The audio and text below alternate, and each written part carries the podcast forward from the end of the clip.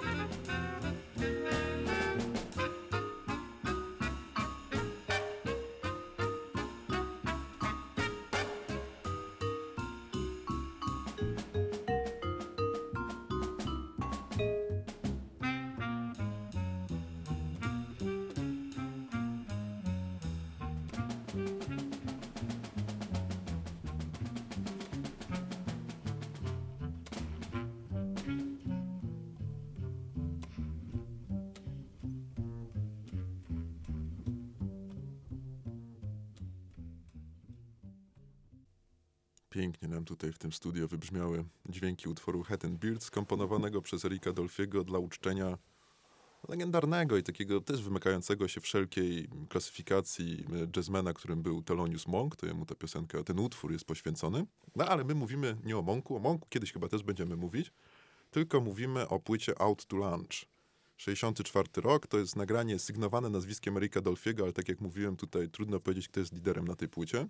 Obok Dolfiego, który grał na klarnecie basowym, na saksofonie altowym trochę i trochę też na flecie, co ciekawe. Gra też trębacz Freddie Hubbard. Gra wibrafonista Bobby Hutcherson.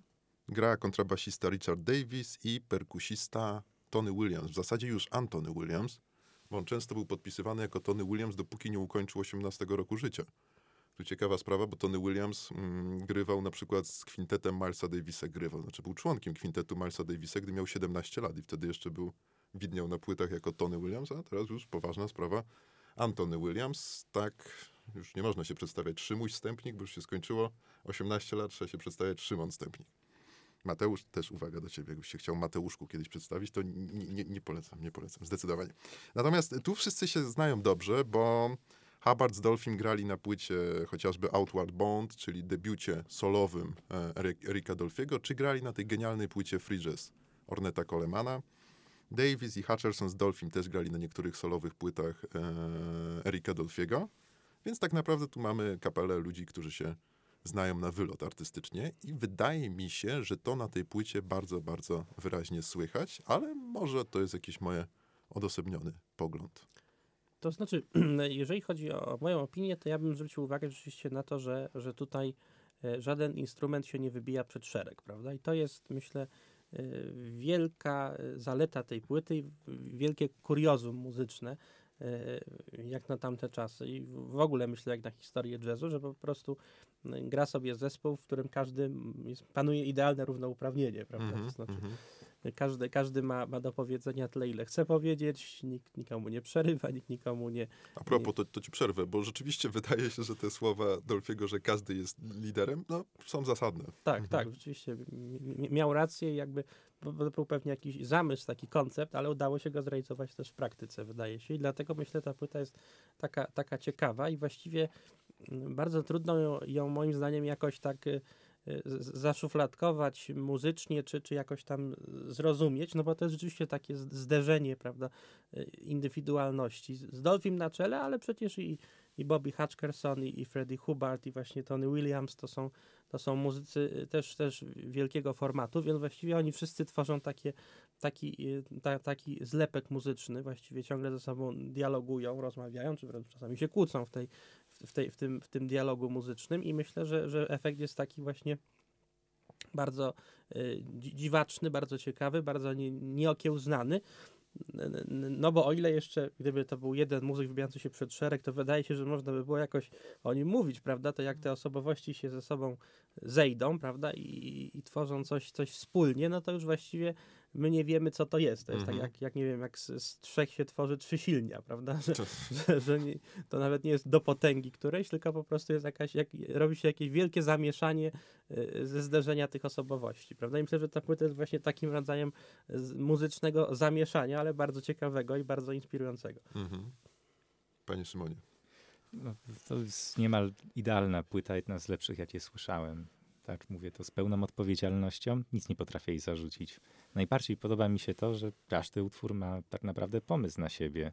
To nie jest jakieś tam granie, nie wiem, jeden pomysł podzielony na kilka większych części. Tutaj dosłownie każda fraza, każdy fragment, no coś w sobie niesie i nie jest jakiś taki banalny. Na przykład ten utwór Hattenberg, który przed chwilą słuchaliśmy, najbardziej ujął mnie ten dźwięk dzwonu w pewnym momencie, mm -hmm. który wybija cię z, te, z tej mantry, w którą wchodzisz i z tej zadumy, w którą wpadasz, a potem nagle kontrabas zaczyna grać smyczkiem na sobie. To jest fenomenalne. Tak, ta, ta, takich rzeczy, takie, takie, tak ciekawe rzeczy, tak fajnie zgrane, rzadko się słyszy w muzyce jazzowej. Mhm, to y, w ogóle ciekawa sprawa, bo zacząłeś opowiadać, jakby ten kontrabas żył własnym życiem, że sam na sobie zaczyna grać smyczkiem. I czasami trochę rzeczywiście jest, jak słuchamy tej płyty, że te instrumenty zaczynają żyć własnym życiem. Natomiast zwróćcie uwagę, i nasi drodzy słuchacze, zwróćcie uwagę, pozdrawiamy wszystkich naszych słuchaczy, bardzo serdecznie, że ta płyta jest jednak bardzo mocno osadzona w tradycji, pewnej tradycji mm, hardbopowej, bebopowej, no można się spierać, bopowej ogólnie. Natomiast ona bardzo, bardzo daleko od tych korzeni wychodzi. One są słyszalne, ten taki charakterystyczny beat na przykład czasami nabijany przez Tonego Williamsa. Natomiast to jest dalej pójście na całość, już wyjście z tej tradycji zostawienie jej nawet nie tyle z tyłu, trochę na boku. Ona cały czas jest w orbicie zainteresowań Dolfiego i spółki, natomiast nie jest głównym aktorem, ale z niej się wywodzi. Tu bym się upierał, że ta płyta nie jest zupełnie oderwana od tego, co było wcześniej. Znaczy, wydaje mi się, że chyba tutaj z, trzeba zgodzić się z jednym stwierdzeniem z recenzentów, na które trafiłem przygotowując się do tej audycji, że ta płyta jest czymś takim pośrednim między bopem właśnie, a free jazzem. Hmm? Właśnie tak, No. właśnie tak. Mhm. Tak, bo myślę, że, że ona po prostu y, y, rzeczywiście nie robi takiej y, y, rewolucji, no na przykład gdzieś w stronę bardzo atonalnej muzyki, prawda? Jest jednak ta, tam słychać ten, ten background taki bebopowy czy hardbopowy rzeczywiście, ale, ale takie poszczególne rozwiązania są jakby rzeczywiście ro- rodem z muzyki awangardowej, prawda? Z, ro, z rodem z muzyki współczesnej, klasycznej, więc myślę, że że to jest bardzo takie y, y, y, smaczne, zręczne połączenie, prawda? Z jednej strony jest ten, ten tradycyjny background, a z drugiej strony właśnie są te, są te takie bardzo nowoczesne, prawda, rozwiązania, takie współczesne, nowoczesne, klasyczne, awangardowe. I ja myślę, że, że to, to jakby jest rzeczywiście jakaś taka y, ce- cecha szczególna tej płyty i świadcząca też o jej wielkości, ale też świadcząca pewnie o czasach, w których, w których była nagrywana, prawda? Bo, bo oczywiście te, te, te czasy sprzyjały już eksperymentom takim y, sensu stricte w jazzie, prawda? Bo, bo, bo y, już parę, parę lat później miała przejść wielka rewolucja właśnie elektryczna w jazzie, Mhm, prawda? Ale, mhm. ale już wcześniej rzeczywiście te, te, te, te harmonie się stawały coraz takie bardziej pomieszane, coraz bardziej y, y, dziwne, coraz bardziej awangardowe, prawda? Już, już był Coltrane, już był właśnie Mhm. Dolphy, No i E, Coleman przede wszystkim. Coleman, Tak, tak, tak, Być tak, może tak. rozpoczął nawet takie myślenie o jazzie, to Mhm, prawda. Właściwie wszyscy wtedy tak, tak trochę grali i nawet Bo te, 64 to już był trochę taki rok, co ten takie, znaczy nie rok muzyka, tylko rok kalendarzowy, że, że te takie tradycyjne schematy bopowe, one już się powoli, mm, przyzwyczailiśmy się do nich. Powo, powoli się nudziły nawet i była Mhm, potrzeba, jakaś mhm. taka przestrzeń na zaaranżowanie w nowy sposób tego wszystkiego. Tak, tak. I te, te, te, te płyty Milesa Davisa też z tamtego Mhm. czasu, prawda, już takie coraz bardziej podskórnie nerwowe, które właśnie miały doprowadzić do tej rewolucji w postaci In a Silent Way, potem Beaches Brew, prawda?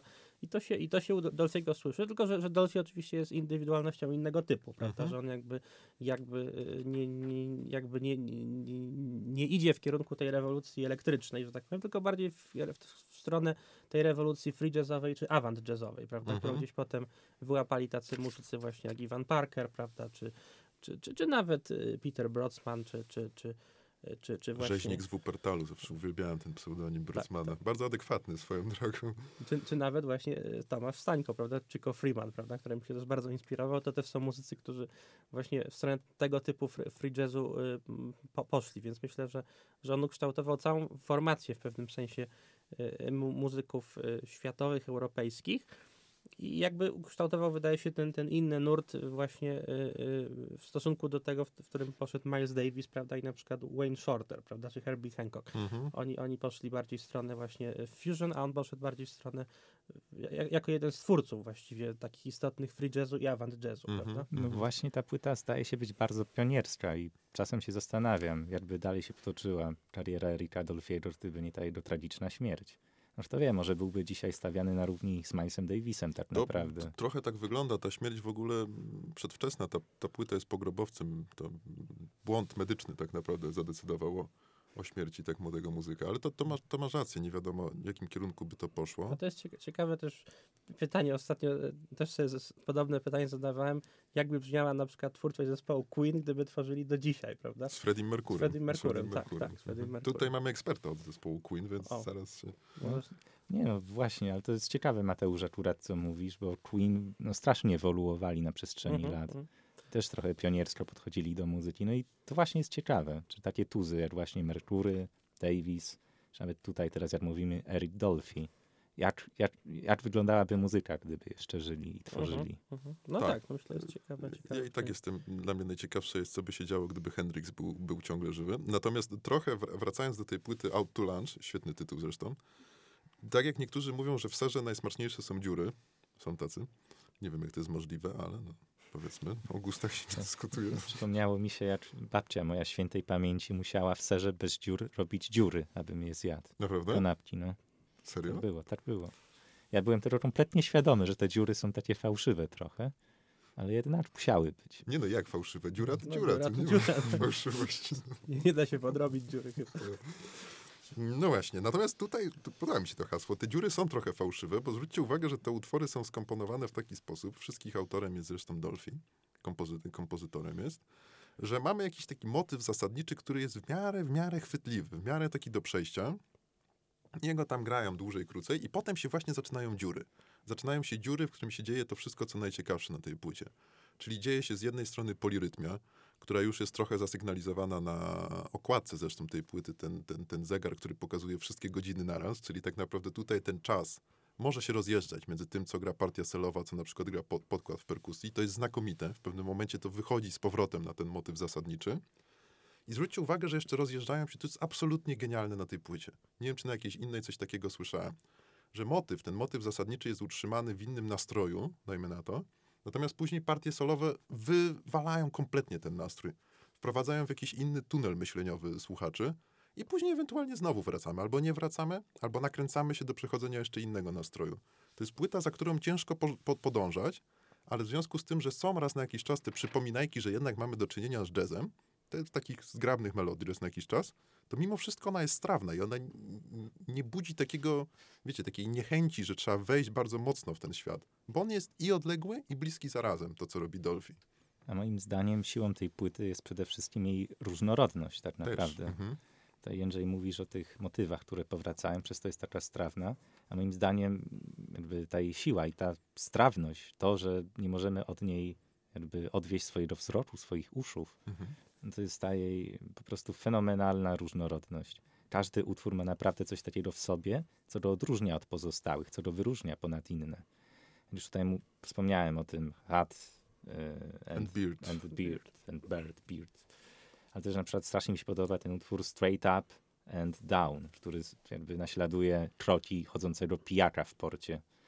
Podoba mi się też Something Sweet, Something Tender, gdzie to jest, są takie piękne harmonie i połączenie trąbki e, i klarnetu właśnie. On Wolne, bardziej, ciężkie, ale takie bardziej- piękne tempo. trochę bardziej tradycyjny w tej tradycji jazzowej, bopowej jednak, ale też ciekawe. No tak, ale Mhm. też, też, jak tutaj słusznie wspomniałeś, są przełamania tej Mhm, tradycji, nawet w tym mhm. samym utworze. Po prostu tutaj nie sposób się nudzić słuchając tej płyty. Pełna zgoda. I zwróćcie uwagę, to jest jedno, bardzo dobrze mówisz Szymon. Drugie, ta płyta ma przestrzeń. Ona nie jest, nie siedzimy w ciemnym pokoju, myślimy jak Kartezjusz. Znaczy nie wiem, czy Kartezjusz tak robił. Chyba tak, nie, tak, Chyba, chyba nie. chyba nie. Tak. Kant, nie? Może. Może prędzej tak. Tak, tak.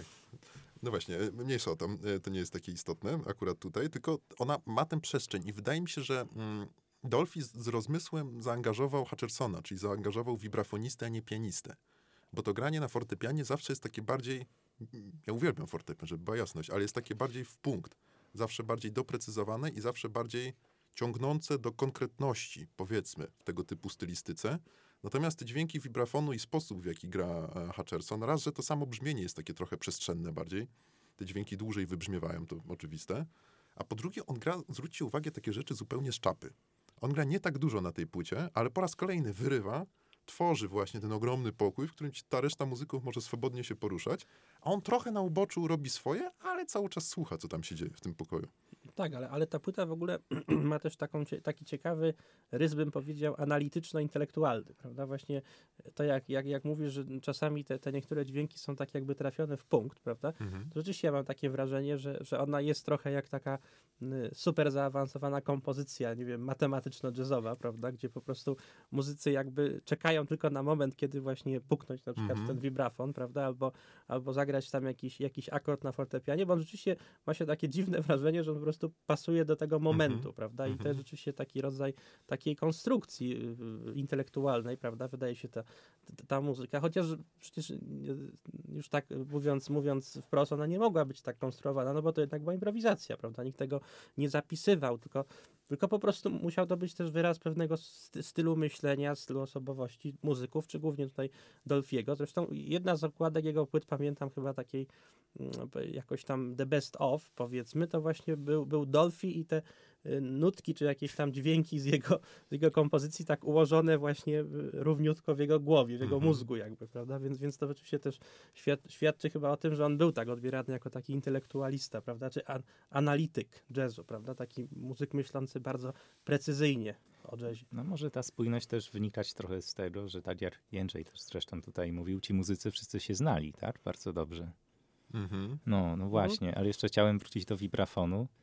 Tak, nie wiem, czy to nie jest trochę teza nad wyraz, ale wydaje mi się, że gdyby nie vibrafon, to trochę ta płyta byłaby, no, trochę stałaby na uboczu, tak? Byłaby trochę trudniej dostrzegalna. Ten vibrafon Mhm. jednak robi tutaj bardzo dużo roboty i przez to jest taka wyjątkowa, przez ten vibrafon. Tak myślę, że to jest taki brakujący puzzle w tej całej układance w szukaniu wybitności tej płyty. Mhm. Ja się zgadzam. To jest w ogóle nieprzewidywalne i nieprawdopodobne ta praca. Jakby zupełnie nie pasująca do reszty, a jednak w jakiś dziwny sposób, tak jak Mateusz do tej analitycznej ca- całości, w pewnym punkcie się schodząca. Tu jest jeszcze jedna rzecz, która jest niezwykle ważna dla tego typu odważnych nagrań i która mi się bardzo podoba na tej płycie. Tu słychać bardzo dużą pewność siebie tych muzyków i świadomość. To jest trochę połączone z tym, co Mateusz mówił, że to jest tak analitycznie wykoncypowane. Wydaje się, że wbrew pozorom, mimo tego, że improwizacja to dość dużo jest tego właśnie, tej analizy takiej umysłowej typowo. I ta pewność, na której oni się poruszają, czy to tworząc beat, czy solówkę, emanuje z tej płyty. To nie ma nic wspólnego z arogancją, ale mam takie, takie wrażenie, że to są po prostu muzycy, wchodzą do studia doskonale, prawie jak my, doskonale wiedzą, co mają robić. Może nawet lepiej. I, i, i, i zupełnie nie Mają, gubią mają się. notatki. Mają notatki, właśnie, tak. zupełnie, i Gdzie mają wejść, kiedy nacisnąć akord i tak dalej. Właśnie, kiedy puknąć ten wibrafor. I zupełnie tutaj się nic nie rozłazi. Nie ma ani chwili zawahania w tych kompozycjach. To po prostu jest bardzo, bardzo świadoma i dojrzała płyta. Rzadko to się zdarza. Ja wiem, że akurat Jędrzej lubi tego muzyka, ale tak dla kontrastu jest taki polski pianista Dominik Wania. Ja właśnie uważam, tak słuchając ciągle jego gry, że on kompletnie gra niepewnie, pomimo jego wybitnych umiejętności technicznych, też wybitnego zmysłu do grania melodii, ale ciągle słyszę niepewność w tej jego grze. I to tutaj właśnie tak fajnie to kontrastując. Jak brzmi pewny muzyk w studiu, grający to, co chce grać, a brzmi muzyk niepewny. No to warto sobie porównać to z albumami, na których brał udział Dominik Wania. Ja się zgadzam z tobą, natomiast Wanie uwielbiam za pewien rodzaj takiej wrażliwości w ogóle, jakiejś takiej miękkości nawet. Raz, że te, te frazy potrafią być bardzo efektowne, potoczyste, ale bardzo wrażliwe i w tych momentach, kiedy on się rozluźnia w jakiejś solówce, jest genialny wtedy, ale zgadzam się z tobą, że trochę słychać tej niepewności. Tak, bo ja, ja w ogóle myślę, że, że, e, e, że, że, że Do- Do- Dolphy i spółka, oni grają właśnie w taki sposób, jak mówiłem, analityczny i to jest jakby e, no takie e, dosyć e, rzadkie w jazzie, stąd myślę to robi wrażenie, ale oczywiście to też może być jakoś tam pos, posądzane czasami o pewną taką e, e, e, pie, pieczołowitość zbytnią, czy perfekcjonizm wręcz, prawda, że ta muzyka może, może jest taka trochę e, per, perfekcjonistyczna i taka czasami trochę trochę może ch- ch- chłodna przez to, prawda? Nie ma rzeczywiście takiego romantyzmu w sobie, czy takiego wybuchu emocji, uczuć, prawda? I to, to, to pewnie jest tam jakiś do, do niej zarzut. Ona też mi się kojarzy, zresztą nie wiem, czy Dolphy z nim nie współpracował z takim y, bardzo ciekawym pianistą, czasami nawet trochę dla mnie zabawnym, Malem Waldronem. On właśnie y, y, tak, tak y, grał bardzo ciekawie na, na, na fortepianie jazzowym, że właściwie u niego y, te kompozycje to wyglądały bardziej jak takie właśnie, no, no nie wiem, takie suche popisy techniczne. Tylko u prawda? niego to się stawało ograniczające bardzo. Tak, takie. tak, Mhm. tak, ale myślę, że, że to jest trochę podobna, podobna y, filo, filozofia myślenia o jazzie, ale, ale rzeczywiście u Dolfiego to, to brzmi lepiej, no bo, bo, bo, Dolphy jest chyba w ogóle zdolniejszym, był, był zdolniejszym muzykiem, miał większą wyobraźnię, no Mhm. poza tym rzeczywiście Mal Waldron zawsze grał najczęściej albo sam, albo to, to jakby się wy- wybijał przed szereg jako osobny muzyk, natomiast no, Dolphy rzeczywiście przez, przez tą współpracę z innymi muzykami w swoim zespole jakby bardzo ta płyta jest y, taka ocieplona przez, przez, te, przez ten wpływ innych muzyków, innych osobowości, prawda? Ale rzeczywiście miał takie tendencje do takiego y, trochę y, powiewu chłodu takiego jazzowego, Trochę tak, prawda? ale z drugiej strony y, muzyka Erika Dolfiego trafiła bardzo do bohatera naszego odcinka sprzed tygodnia, czyli do Franka Zappy, którego y, można posądzić o wiele rzeczy, ale ciężko posądzić o jakąś taką stuprocentową precyzję, dokładność i analityczność. Chociaż wbrew pozorom ta jego muzyka bywała często bardzo taka spójna, wbrew Mhm, temu, co mhm. się mówi o Zappie. Natomiast na, na płycie e, Weasels Ripped My Flesh Mothers of Invention. To chyba była płyta już po tym rozłamie i powrocie tego zespołu gdzieś tam z lat 70. z początku, tak to mi się wydaje. była Jeszcze, przed, tak? Jeszcze 60 przed. Chyba, tak, tak. Być może. Tam jest taki utwór Eric Dolphy Memorial Barbecue. I wydaje mi się, że Zappa perfekcyjnie, jakby ktoś nie szczaił, o czym my tu w ogóle knocimy, bo to bardzo możliwe, 3 po 3, para 15, to można też posłuchać no, Dolfiego raz, jak najbardziej dobry pomysł, ale dwa tego, te, tej kompozycji Zappy, bo on uchwytuje moim zdaniem perfekcyjnie to, o co chodziło Dolfiemu. I to jest swego rodzaju hołd, nazwijmy to jak chcemy, złożony mm, jazzowi, muzyce jazzowej przez Zappę, no ale taki, no po prostu po raz kolejny muszę tego sformułowania użyć w punkt. To jest to, co zrobiłby Dolphy z kompozycją. A, widzę, że cisza zaległa nad miastem, aż ja tutaj się odgiąłem na, na, na krześle. Aby trochę ulżyć tej ciszy możemy puścić więc muzykę. Możemy puścić Tak, więc muzykę. Niech muzyka sama się obroni. Tak, Się tak. A zagramy utwory, Karolina przypomnij mi, Out to Lunch najpierw, a potem kompozycję Straight Up and Down. Właśnie, wszystko się zgadza. E, No, czyli zachowamy oryginalną kolejność z płyty. Zapraszamy serdecznie. Teraz 15 minut z zespołem Erika Dolfiego. Bardzo dziękujemy. Dziękujemy bardzo. Do usłyszenia.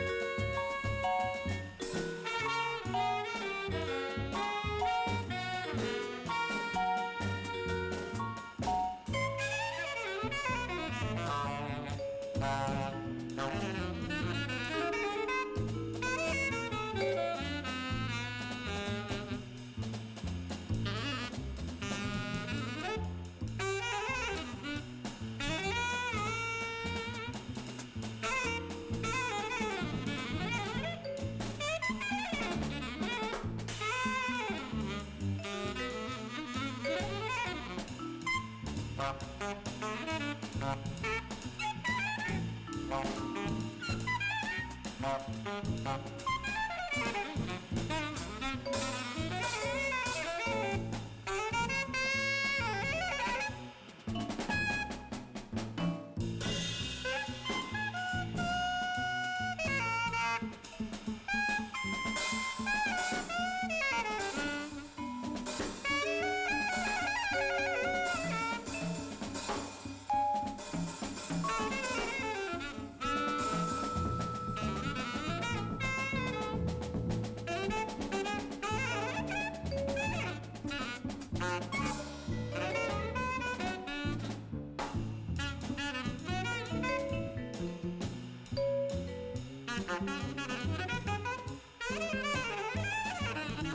Bye.